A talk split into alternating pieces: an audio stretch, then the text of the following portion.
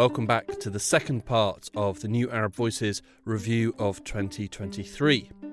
Last week, we looked at the biggest stories from the Middle East in the first six months of the year. This week, we're looking at the final six months of the year, which were equally eventful and tumultuous. Again, we've been joined by the New Arab's finest journalists, correspondents, and editors to guide us through. My name is Hugo Goodridge, and you're listening to the New Arab Voice.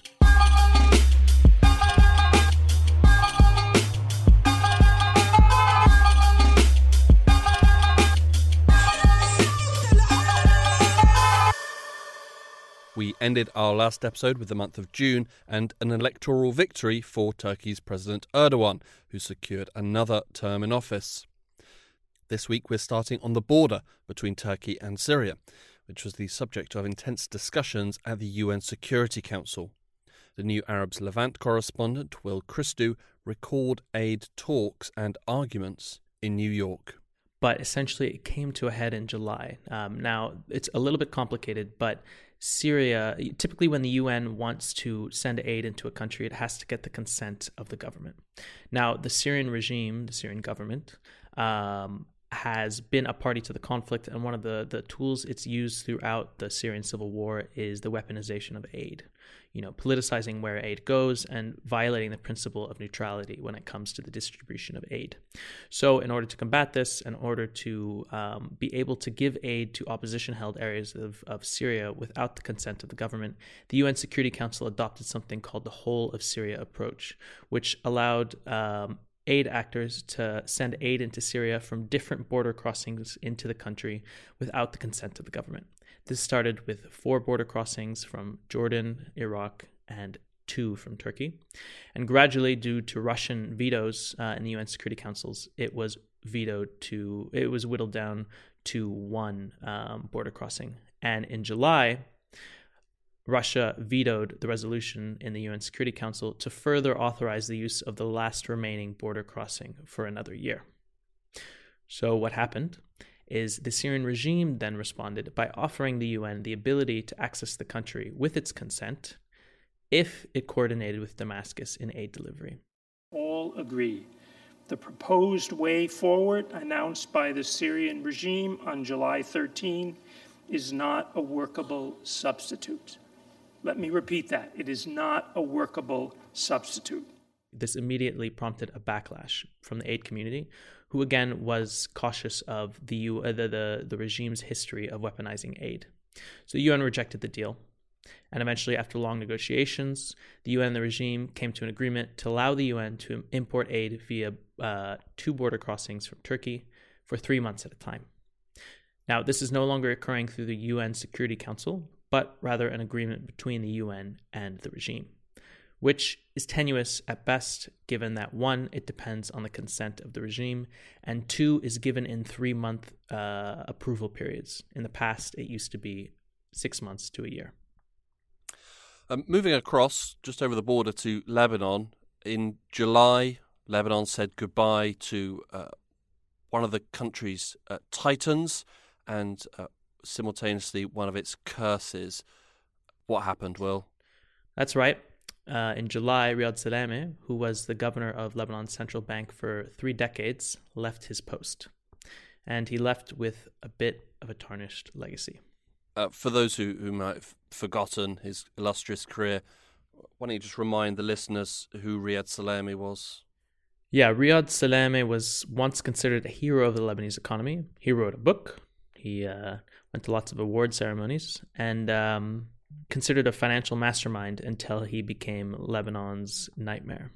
Um, he took control of the central bank after the civil war and managed to get the country, financially speaking, on more solid ground, or so it appeared. And for a while, Lebanon retained, uh, under his tenure, the moniker of the Switzerland of the Middle East for its advanced banking sector.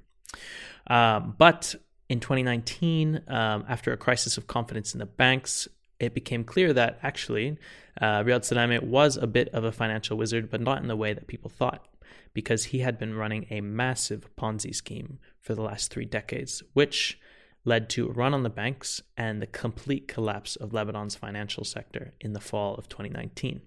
wiping out the savings of millions of Lebanese citizens. And until today, Lebanon is primarily a cash-based economy with, you know, a ruinous financial uh, meltdown um, with no way out. And most of this has been attributed to his tenure as central bank governor. We've covered the dire situation that the, uh, the Lebanese economy is in on a, on a couple of episodes. You can go back and listen to them now. Um, over 2023, did did the economic situation improve at all in in the country? Uh, yes, and then no. So Lebanon's economy is in serious need of economic reform. Um, after the collapse of its banking system, it became very apparent that um, there was massive corruption in the economy, and uh, the IMF listed five pillars that needed to be addressed in terms of economic reforms before the country could access much needed financial aid from the international community. That was in 2019. And since then, the country's parliament has not adopted a single one of the pillars, and that hasn't even gotten close. Despite this, Lebanon has come to a sort of equilibrium. The economy is still bad for most of the country, but um, the country has kind of come back on the map. And in the summer of 20, and in this summer, summer of 2023, um, Lebanon's tourism sector started to recover in earnest, and lots of tourists started to come. And the com- the country had some of the, one of the biggest influxes of visitors since its um, financial meltdown in 2019. So it was, a, it was a good year until October 8th. October 8th, uh, Hezbollah and Israel started fighting on the border um, after Hezbollah launched a rocket in solidarity with um, Hamas's attack on southern Israel on October 7th, the day earlier. Since then, there have been continual and worsening um, border clashes and exchanges of rocket fire in South Lebanon and northern Israel, which has essentially destroyed the tourist sector in Lebanon and um, deprived it of a much needed source of dollars. The Middle East and North Africa have not been overflowing with good news in 2023, but there were moments. New Arab journalist Oliver Mizzi told us of one good moment. Uh, obviously, uh, everyone was very pleased to hear about the release of Patrick Zaki on July 19th. Patrick, would you have respect this day before? Patrick, Patrick, this way. Patrick, thank you. Just uh, hi. For those who have forgotten, Oliver, remind us who is Patrick? So, Patrick George Zaki is an Egyptian postgraduate student who studied at the University of Bologna, and he was arrested by the Egyptian authorities at Cairo airport on February 7th, 2020. He had recently returned from a trip to Italy where he had been visiting his family, and during his interrogation, Zaki was questioned about his work for the Egyptian Initiative for Personal Rights, which is a human rights organization. At the time of his arrest, his lawyers reported that Zaki had been blindfolded and handcuffed throughout his 17 hour interrogation, first at the airport and then at an undisclosed location. Uh, further, he was allegedly subjected to beatings and electrical shocks. It was later announced that he was being held for disseminating false news, in quotation marks, and inciting to protest. Uh, charges that stem from an article that he wrote about the plight of Egypt's Coptic Christian minority, which he belongs to. He was released at the end of 2021, but the charges weren't dropped. Uh, he eventually went to trial this year, and the sentenced uh, he was sentenced to three years in prison. Uh, but he was pardoned by President Sisi and released uh, the next day. Um, President Sisi isn't uh, famed for his uh, compassion, particularly uh, you know, particularly when it comes to human rights activists. Um, so you know, why was Patrick? Why was Patrick released then? Well, there's two main reasons really. Um, the first is uh, sort of cost benefit analysis uh, from the Egyptian regime. Um, Patrick's actually an Italian citizen, uh, and there was a lot of in, uh, intense uh, international pressure for him to be released. Um, so, frankly, holding him was probably too much of a hassle for the regime. Uh, and the second thing is that uh, it was likely related, to, or his release was likely related to uh, the so-called national dialogue that is that was happening in Egypt. The national dialogue, explain. yeah, this was set up by the president as a sort of outreach scheme, basically to hear people or hear from the people of Egypt and try to understand the uh, the problems that they're having with the country, uh, you know, the manner in which they're being governed, and there were lots of issues around you know political parties, electoral laws, uh, municipal elections, human rights, and economic issues as well. That all sounds pretty good. Yeah, I mean, it does sound good, but uh, there's uh, intense skepticism about both the manner in which the dialogue was being conducted, and also the people involved and the seriousness of the regime to listen and actually implement any changes. Uh, for example, uh, as many uh, as part of the dialogue, uh, they released a number of political prisoners, um, but they also then rearrested uh, hundreds more at the same time. Um, and if we are talking about repression, this hasn't really stopped in Egypt either. Um, during the run up to the presidential election, which is currently ongoing, um, many supporters of uh, opposition uh, candidate Ahmed Tantawi um, were actually arrested um, during his uh, campaign, and he eventually withdrew. Tragedy struck Iraq in September, which highlighted some of the country's deep rooted problems. The New Arab's Iraq correspondent, Dana Garib, remembered that day. Uh, on uh, what was uh, supposed to be a happy day, a very sad story at a wedding in northern Iraq, uh, 120 people were killed when a fire broke, uh, broke out. Uh, the cause of the fire was uh, determined to be fireworks that were set off inside the wedding hall. At least uh, for, uh, 415 people were injured in the blaze, which also killed the entire families, including children. The fire happened in, in Hamdaniya, town, which is uh, pro- approximately a Christian town. Uh, at the after the fire, Iraqi Prime Minister Mohammed Shia al-Sudani declared three days of mourning. Why was the death toll so high from the fire? yeah, it was a mixture of negligence and uh, corruption. Uh, the presence of uh, flammable panels at had to have exacerbated the blaze. Uh, leading to parts of the ceiling collapsing down uh, on the wedding guests. Uh, Iraqi officials also pointed out that the hall had been constructed illegally and without proper licenses, highlighting rampant corruption by state officials. Uh, there was also far too many people in the wedding hall. It had capacity for uh, no more than 400 people, but there were in uh, excess of 900 people in attendance. And was anybody held responsible for this tragedy? Mm, yeah, uh, intense public anger forced the authorities to act. Uh, five officials, including the town's mayor and a fire chief, uh, were all sacked. Additionally, 14 people were arrested, including the owner of the wedding hall and nine other members of the venue staff according to a statement uh, from the Iraqi uh, Interior Ministry. Also in September, Syrians stood up again with the same message many have been crying for over a decade. Will Christou again?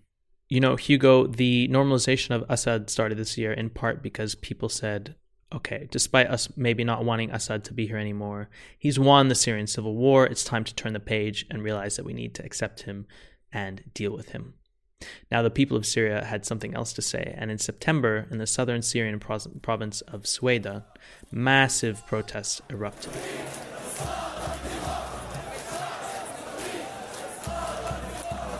These were spurred by economic um, economic woes and particularly um, the rising cost of fuel and other basic supplies. The government decided to hike the price of fuel and tens of thousands of people took to the streets in what were the largest protests seen for a number of years in Syria. And, and what were the nature of the protests? Yeah, so I mean, these were peaceful protests, chanting slogans. Uh, we saw women played a huge role in the in the Sweida in, in the Sweida protests, um, and they were at first focused on the economy, um, but then became quite political in in nature and started calling for the downfall of the regime and for a democratic transition in Syria sort of returning to the revolutionary roots of the 2011 um, protest movement. The Middle East and North Africa were changed by many of the events in the first nine months of 2023. But of course, it was that fateful day at the start of October that fundamentally changed everything. It started in Israel. The New Arab's West Bank correspondent Qassam Muaddi takes us back. Well, yes, uh, without a doubt, this is uh, so far the, the, the most important uh, event for Israel this year. Um, and the 7th of October, news of the attack uh, first broke in the morning. It, it started around 6.30 a.m. Simultaneously, Hamas did something which is um, uh, unprecedented in, in, in the history of this, of this conflict. Uh, Hamas began to fire a barrage of rockets. According to them, they fired more than 5,000 rockets in like something like 40 minutes uh, from Gaza. Uh, and they attacked posts on the border uh, and broke through the fence and entered Israel.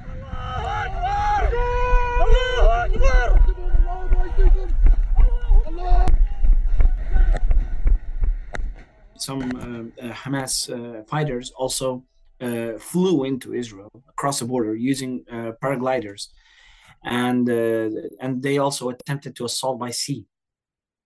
Basically, what they were, were attacking with some something like 15 military bases and some 21, 22 kibbutzim, so um, uh, agricultural Israeli communities that are also based for uh, a civil defense force, and they were actually taking on uh, head on the uh, Gaza division in the Israeli army.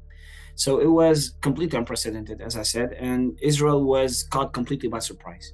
News from the attack came throughout the day. Um, um, uh, I personally remember that the first thing I, I, I saw was uh, Al Qassam fighters uh, from the Hamas military wing um, in Sderot and, and pretty calm down. They, they, weren't like under any pressure. They're just walking around Sderot. And it, it was completely surreal. Like no one believed that this was actually happening.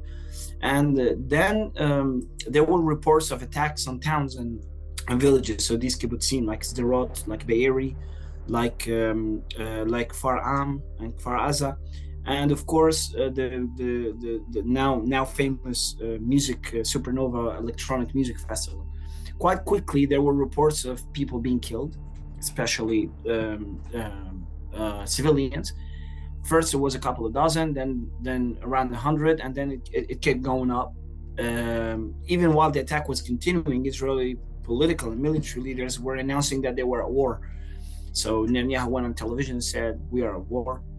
And by the end of the first day october 7 there were reported um, 200 israelis being killed civilians and military uh, personnel. But in the days that followed the number would later be revised, you know, to up to 100 and, and, and uh, 1,400 civilians and soldiers killed. Later, Israel lowered the number of victims down to 1,200 after 200 were found to be Palestinian Hamas militants who were killed during the attack. It also soon became apparent that hundreds of Israelis had been captured during the attack and taken back to Gaza. The first images of the of these captives were actually the Israeli soldiers. Some of them pulled out of uh, war tanks or taken from military bases.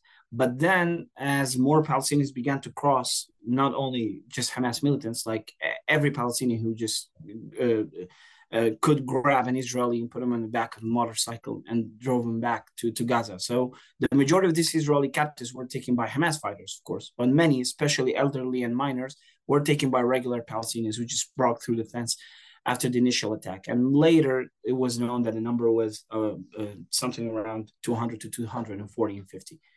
This was obviously a massive intelligence failing, as well as being you know, a, a tragedy for Israel. How did the Israeli public react to, to this intelligence failing? Well, it was a complete shock. Uh, the public never expected this to happen. Um, but equally, they never expected the military and intelligence services to be caught by surprise by this.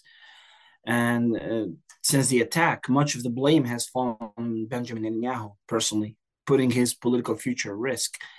Um, polls in the country suggest that um, that there is a strong desire to to see him leave the criticism of Netanyahu and the security services increased after Israeli police revealed that many of the victims uh, uh, on the day of uh, 7 of October were killed actually by the indiscriminate fire of Israeli forces during the, the chaotic uh, counterattack um, with little intelligence. basically they were just shooting any, anything that moved near near the border fence. And um, one of the most pressing issues now in the Israeli public opinion since the 7th of October is the fate of Israeli hostages or captives in Gaza. Their families and supporters now have been demonstrating uh, repeatedly and by the thousands demanding the government to give priority to their release rather than to the bombing of you know of, of Gaza or, or the demilitarization aims of the uh, of the war, um, which increases the risk of the captives' lives. Hamas has already announced that uh, dozens of Israeli captives have been killed by Israeli airstrikes, and this just increases the the, the protest by by the, by the families and their and their supporters. Israel's failure to release the captives by force two months on, uh, are increasing now the demands in Israel to negotiate a new release deal with Hamas, similar to the first uh, uh, uh prisoners exchange that was agreed as part of the first humanitarian ceasefire about three weeks ago.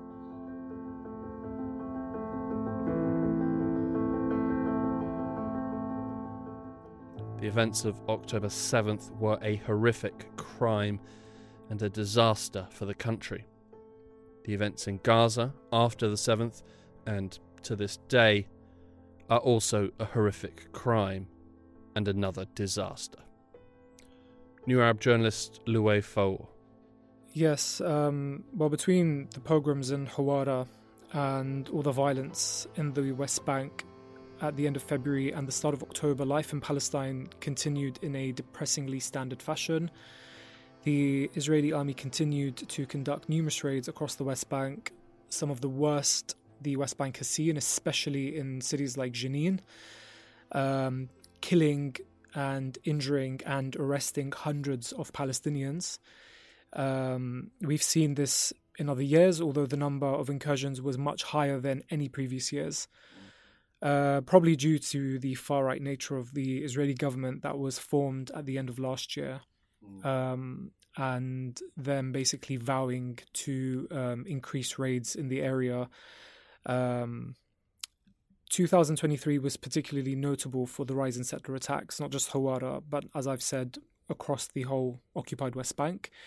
In the first six months of 2023, there were at least 590 settler attacks recorded. Of course, everything changed with October, with the start of the Gaza war. Mm. Uh, as I'm sure you and everyone listening knows, the news coming from Gaza has been ceaseless, just as the Israeli airstrikes and bombardments have been. Yeah, we've uh, we've covered uh, the violence in Gaza on numerous episodes of this podcast. You can listen to all of them now, wherever you get your podcasts. Um, perhaps today, uh, Louay, you can just sort of bring us perhaps up to date with where we are now with the uh, with the violence in Gaza and the Israeli assault? So to date, and according to um, Gaza's health ministry figures, more than 18,600 people have been killed in Israel's unprecedented bombardment of the Gaza Strip, most of them civilians, and these include thousands of children. Uh, thousands more are buried beneath the rubble, also presumed dead. Um, there are also more than 50,000 injuries, with so many unable to receive any treatment as hospitals shut down across the Gaza Strip and run out of uh, medical supplies. We've even heard of wounded civilians undergoing surgery without anesthetic, even. Um, also, the vast majority of Gaza's population, which is about 2.3 million, have been forced to leave their homes. Uh, tens of thousands um, of these housing units have either been damaged or completely destroyed. Um, today, the Israeli army is attacking uh, Khan Yunis, which is the Gaza Strip's second largest city, situated in the south of the territory. And there's no indication that they're going to stop. So the fighting is um, happening in Gaza City, in Jabalia, and in Khan Yunis, of course, while Israel continues to um, rain Gaza with airstrikes. Uh, we did have a truce in the last week of November. That truce was mediated by Qatar, by the US, and by Egypt. But prospects for a repeat of that are looking slimmer by the day.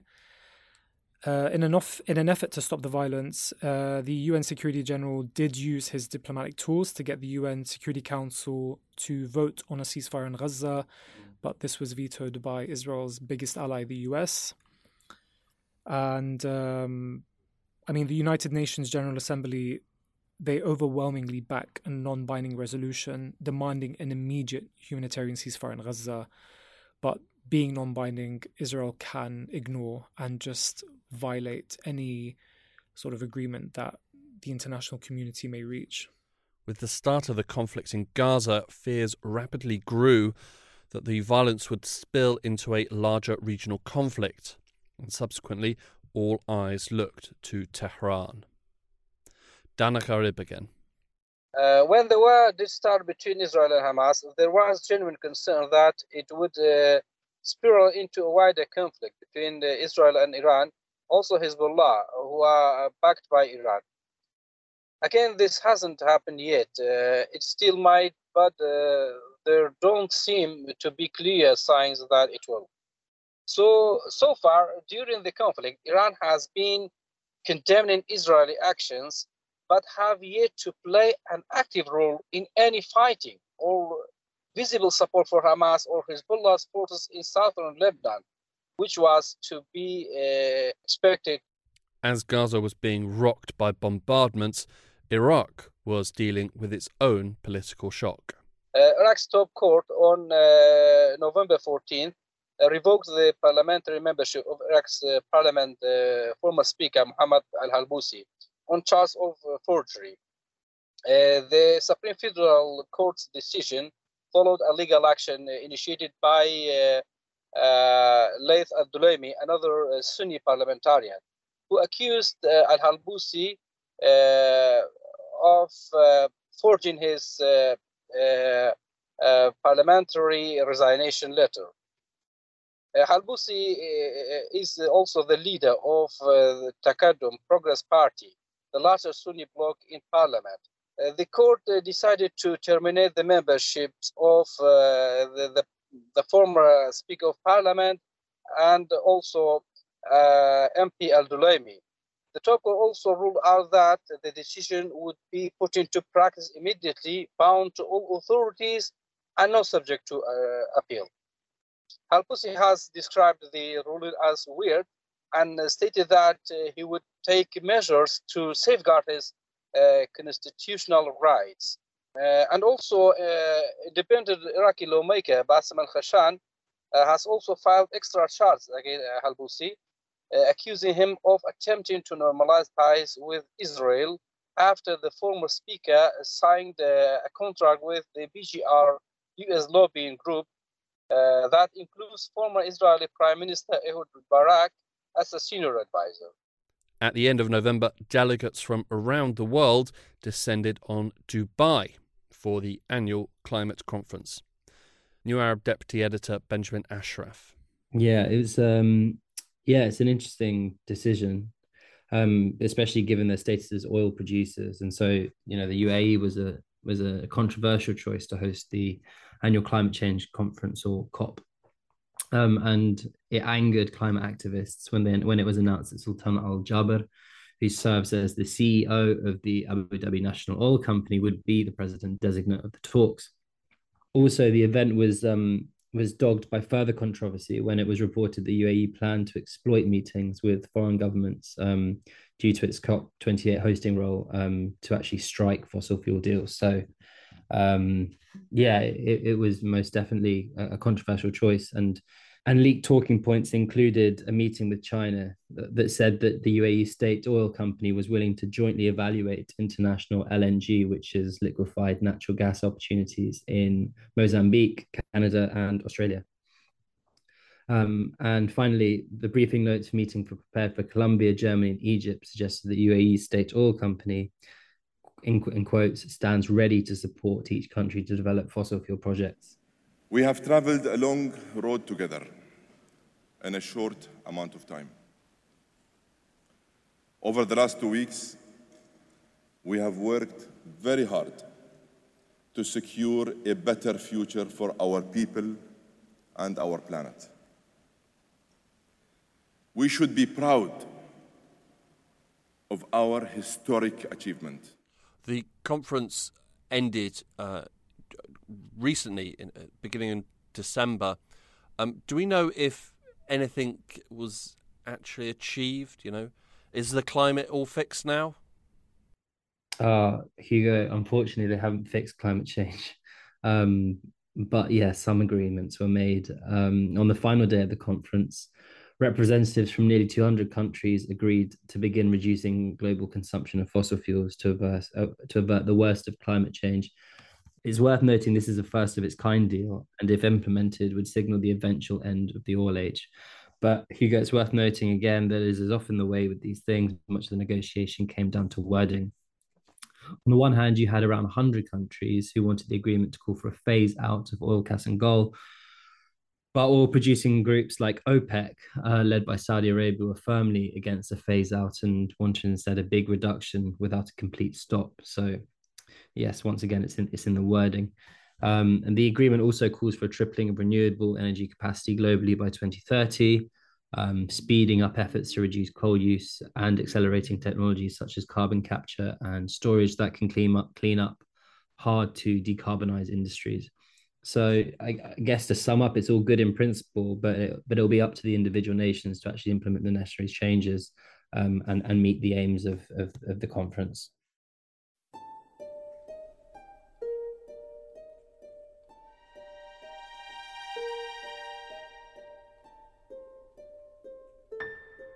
Twenty twenty three has been undeniably busy for the Middle East and North Africa. But time relentlessly marches forward. So, what can we expect over the next 12 months? Starting with Shahla Omar and Turkey. So, firstly, Turkey's economy has been on the mend this year, and it looks like this will continue. Since his re election, Erdogan and his government have been moving away from reckless economic policies like cutting interest rates while inflation was spiraling. New Finance Minister Mehmet Simsek said Turkey's economy would be quote unquote returning to rational ground. Mm. More sensible policies include significant hikes in interest rates to help tame inflation. There are municipal elections in Turkey in March, and Erdogan will want the AKP to take Istanbul and Ankara back from the CHP, the main opposition party. Mm. Erdogan and the AKP see Istanbul Mayor Ekrem İmamoğlu as a challenge to his rule um, but opposition groups are looking a bit fragmented right now, and the AKP could capitalize on that. Erdogan was somewhat flip floppy on what his policy towards Syrian refugees would be if he was re elected. He's spoken for years of moving some of these Syrian refugees to the north of Syria um, and said that Turkey would set up housing in these areas, but not much seems to have happened on this front since the vote. So, something else to watch out for is that ties between Israel and Turkey have been warming up considerably in recent years, culminating in the restoration of diplomatic ties between the two countries in January. Um, Turkey's initial response to Israel's onslaught on Gaza had been somewhat subdued, despite vocal opposition from the public. But their criticism has been growing louder as the death toll and devastation in Gaza has grown, and Turkey last month withdrew their envoy from Israel. So it'll be interesting to see if this will deal a permanent blow to this short lived period of open and good relations between the two countries. Dana Garib with Iraq and Iran. I think the next year will, will be very difficult for Iraq. Uh, with the start of the new year, we might see chaos and turmoil following the announcement uh, of result, results of the provincial uh, councils. Also, although Muqtada al-Sadr, uh, leader of the Sadr movement, has called on his supporters to preserve order during the voting process, but he might uh, change his mind and uh, question the legitimacy of the elections as uh, his movement has boycotted it. The expected turmoil might even lead to a deep crisis in Iraq and even regime change in the country. Uh, the main challenges for uh, the Iranian government are uh, maintaining political stability and uh, stabilizing the dire economic situation, uh, especially the very high inflation rate. Iran is set to hold elections for the 290 seat parliament on March 1st, 2024 so it will be interesting to see what issues are most important for the Iranian voters. The economic crisis is the main concern. As of uh, 2023, and 22, uh, some 60% uh, of Iranians were reportedly living at or below the poverty line. Uh, the morality police also returned to the streets of Iran this year, so we look uh, set to see further repression in Iran, particularly uh, of women. Will Christou and Lebanon and Syria. Yeah, so unfortunately, I don't have good news, Hugo. Um, I'll start with Syria. Syria, since the start of the Ukraine war in 2022, has suffered from a big problem, which is donor fatigue. Uh, much of, of Syria's population, uh, over 90%, live in poverty and they rely on um, aid from organizations like the World Food Program and other bodies in the UN to sustain their daily lives. Now, more and more donors are forgetting about Syria and focusing on other conflicts, and this has resulted in a huge drawdown in funds for a country that still needs it in a big way. We heard a few weeks ago that the World Food Program is cutting its largest uh, food assistance program in Syria, which is going to affect some 12 million people in the country. So we're likely going to see worsened living conditions in the country and a worsened economy as the entire region suffers from the Israel Gaza war. Now, more than that, on the political track, um, unless Assad seriously changes his behavior, we're more we're most likely going to see continued stalled uh, efforts in the normalization process in the region. Uh, it was at first optimistic uh, from countries like Saudi Arabia and Jordan that Assad could become a ally and a, and a more rational actor within the context of the region, but he since hasn't taken a single single step towards reform. So unless that changes, we'll likely see more of the same when it comes to a stalled normalization process. Now, as for Lebanon, the big question right now is will Israel and Hezbollah be drawn into a larger war? Until now, there's been uh, exchange of uh, rocket fire daily, which has been intensifying, but as of yet, no war between Israel and Hezbollah. This might change. Israel has been threatening that if Hezbollah does not withdraw uh, to north of the Litani River in, in, in uh, Lebanon, as Resolution 1701 which um, ended the 2006 war between the two countries, uh, stipulates it should, then it would remove Hezbollah by force. So, right now, what's happening is diplomats are descending on Beirut and Tel Aviv, trying to negotiate between Israel and Hezbollah to see if they can prevent a war between the two countries. Now, in the meantime, we don't know how long this is going to take. Even if it does ex- it doesn't expand into a war, if the current situation goes on for months it could severely impact Lebanon's economy, and we could see a renewed, even worse economic crisis in Lebanon as the shortage of foreign exchange in the country gets even worse.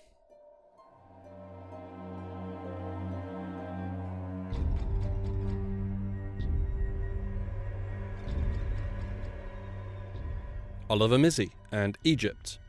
I'd say the most immediate thing to expect uh, right now from the get go um, is how Egypt is going to and is handling the ongoing war in Gaza and the humanitarian fallout from that. Um, of course, we don't really know the extent to which Egypt will be caught up in both the humanitarian effort to help Gazans, uh, nor the state's ability to help craft a political solution uh, for the enclave. Um, but bordering Gaza will mean that Egypt will have to get involved at some level. Uh, one such scenario that has been sort of playing on the minds of a lot of people is that, um, although we can't say this will happen for sure, uh, is that Gaza's 2.3 million people will be forced by Israel into Egypt's Sinai province. And this is something that has been said by uh, Israeli officials quite a lot since the start of the conflict, mm. um, which will basically mean that Egypt will have to manage 2.3 million people in, in the Sinai desert. Um, and given that Egypt is uh, economically uh, not doing so well, and uh, Egypt's government isn't exactly the most efficient government, uh, it's going to be a struggle for, for the Egyptian government to do such a thing. And it's quite likely that they'll need Gulf and Western help, uh, particularly financial help as well. And then there's also the aftermath of the election to consider. Um, Sisi will more than likely win. Uh, no. Yeah, I know. It's pretty crazy. Um, and as a result, um, there's a lot of speculation that the pound will immediately devalue after the election, um, which is not good for a, a, country that's already suffering from quite a bit of inflation, and it's likely to make economic matters worse uh, for ordinary people. And then, talking about the economic situation, Egypt still will likely have to rely on the IMF and uh, Gulf states to shore up their foreign currency reserves, you know, it's gonna still, uh, you know, uh, add to its uh, debt-settled economy. You know, spending on all these mega projects, which has been doing as well. Um, and at the end of the day, uh, you know, international credit agencies like Moody's, for instance, um, have already down downgraded the credit rating uh, of of the country uh, numerous occasions over the last year or so. Um, so even the debt is likely to be uh, quite uh, quite a steep cost for Egypt. Benjamin Ashraf and the Gulf. Well, like so many things happening in the region at the moment, so much of it is contingent on the war in Gaza. Um, for the Gulf, that will be mainly how they react to the war, how their relationship with Israel will change um, as we come into 2024. We must remember that before October the 7th, there was talk that Saudi Arabia may normalize relations with Israel. Next year, it's, it's likely we'll probably get a clearer answer about how that will progress or not. Also, people will be looking at the UAE and Bahrain to see how they will handle their relationship with Israel and um, how their governments will handle popular internal support for Palestine. And uh, economically, 2024 could be could be interesting as major oil economies like Saudi Arabia and the UAE will look for a path away from a complete reliance on ourselves.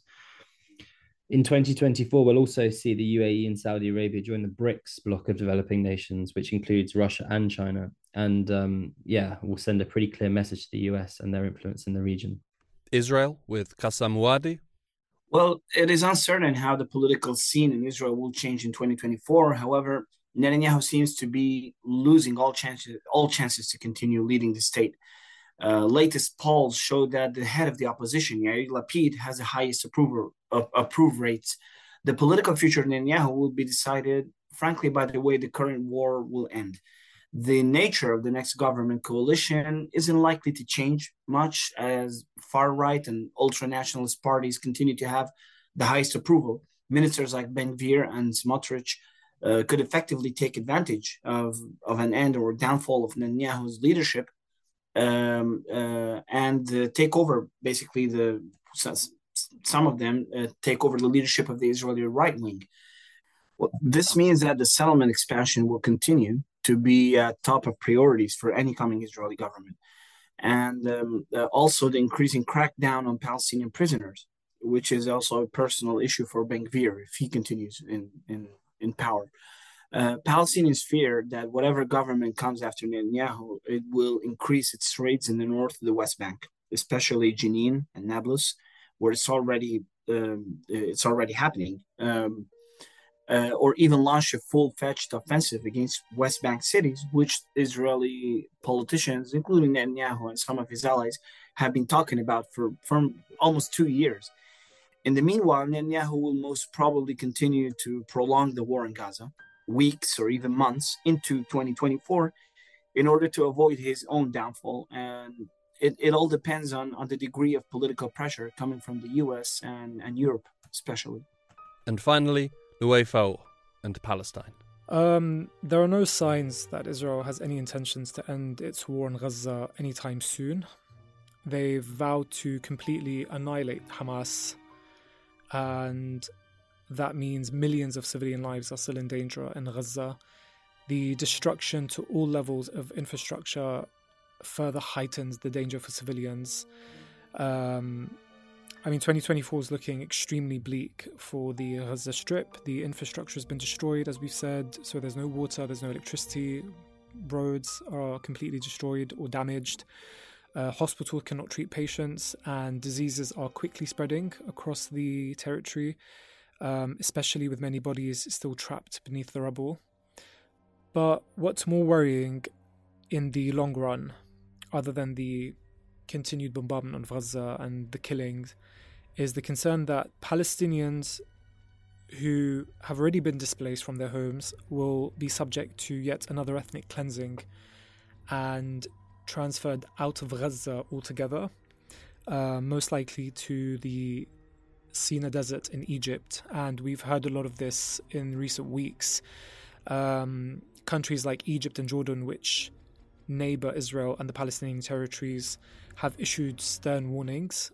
Jordan has gone as far as to say that any Israeli plan to displace the Palestinians and send them abroad would be a declaration of war. Uh, Egypt has also reportedly threatened to cut ties with Israel if the Palestinians are pushed into Sinai. So Egypt feels that Israel is creating a sort of reality where Egypt will have to open its border with the Gaza Strip and let all these Palestinians in because these Palestinians are being pushed further and further south towards Rafah, which is the only land crossing between uh, Gaza and any other country, which is um, which is Egypt. In the West Bank for next year, I mean, there's the likely chance that settler violence will continue to rise, um, as we've seen happen in the past two years. Even more concerning is the prospect of Netanyahu opening a second front in the occupied territory. Um, he recently um, made comments, um, according to reports, where he mused about the possibility of going up against the Palestinian Authority security forces in the West Bank. Um, so we could see two fronts. So we have Gaza, and then we have the West Bank, and then we also have Israel's front um, in the north with uh, with Lebanon, where they've been engaged in cross-border clashes with Hezbollah. Um, but the fallout from the October 7th attack means that there's more than a chance that next year will prove to be a very rocky political year for Netanyahu that could risk his position in office altogether. 2023 started with deadly pogroms in the West Bank and a devastating earthquake in Turkey and Syria it ended with genocide in Gaza. 2024 looks set to start with genocide, and the region will have to reckon with this tragedy, and they will have to react how they see fit. How will they react? That's something that only regional leaders know at this point. Or maybe they don't. Maybe they're still formulating a long term response. Either way, the new Arab Voice will be here to let you know what happens and what it all means.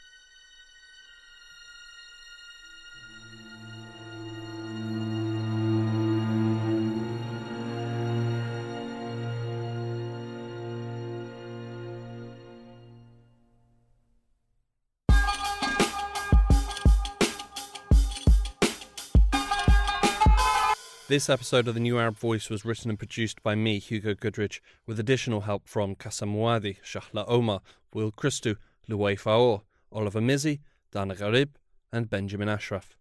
Our theme music was by Omar al-Fil. This is our final episode of the year, but we will be back next year in 2024. In the meantime, we'd like to thank everybody who has listened to any of our programs. Your support really does mean a lot. While you wait for new episodes, you can go back and find all our previous episodes on all major podcast platforms. You can also check out our Instagram page and Twitter account, both at The New Arab Voice, for additional content. You can subscribe to the podcast so you never miss an episode, and you can also rate and review, which helps us spread the word. Don't forget to follow The New Arab on Facebook, Twitter, and Instagram for all the latest news, analysis, and opinion from the region.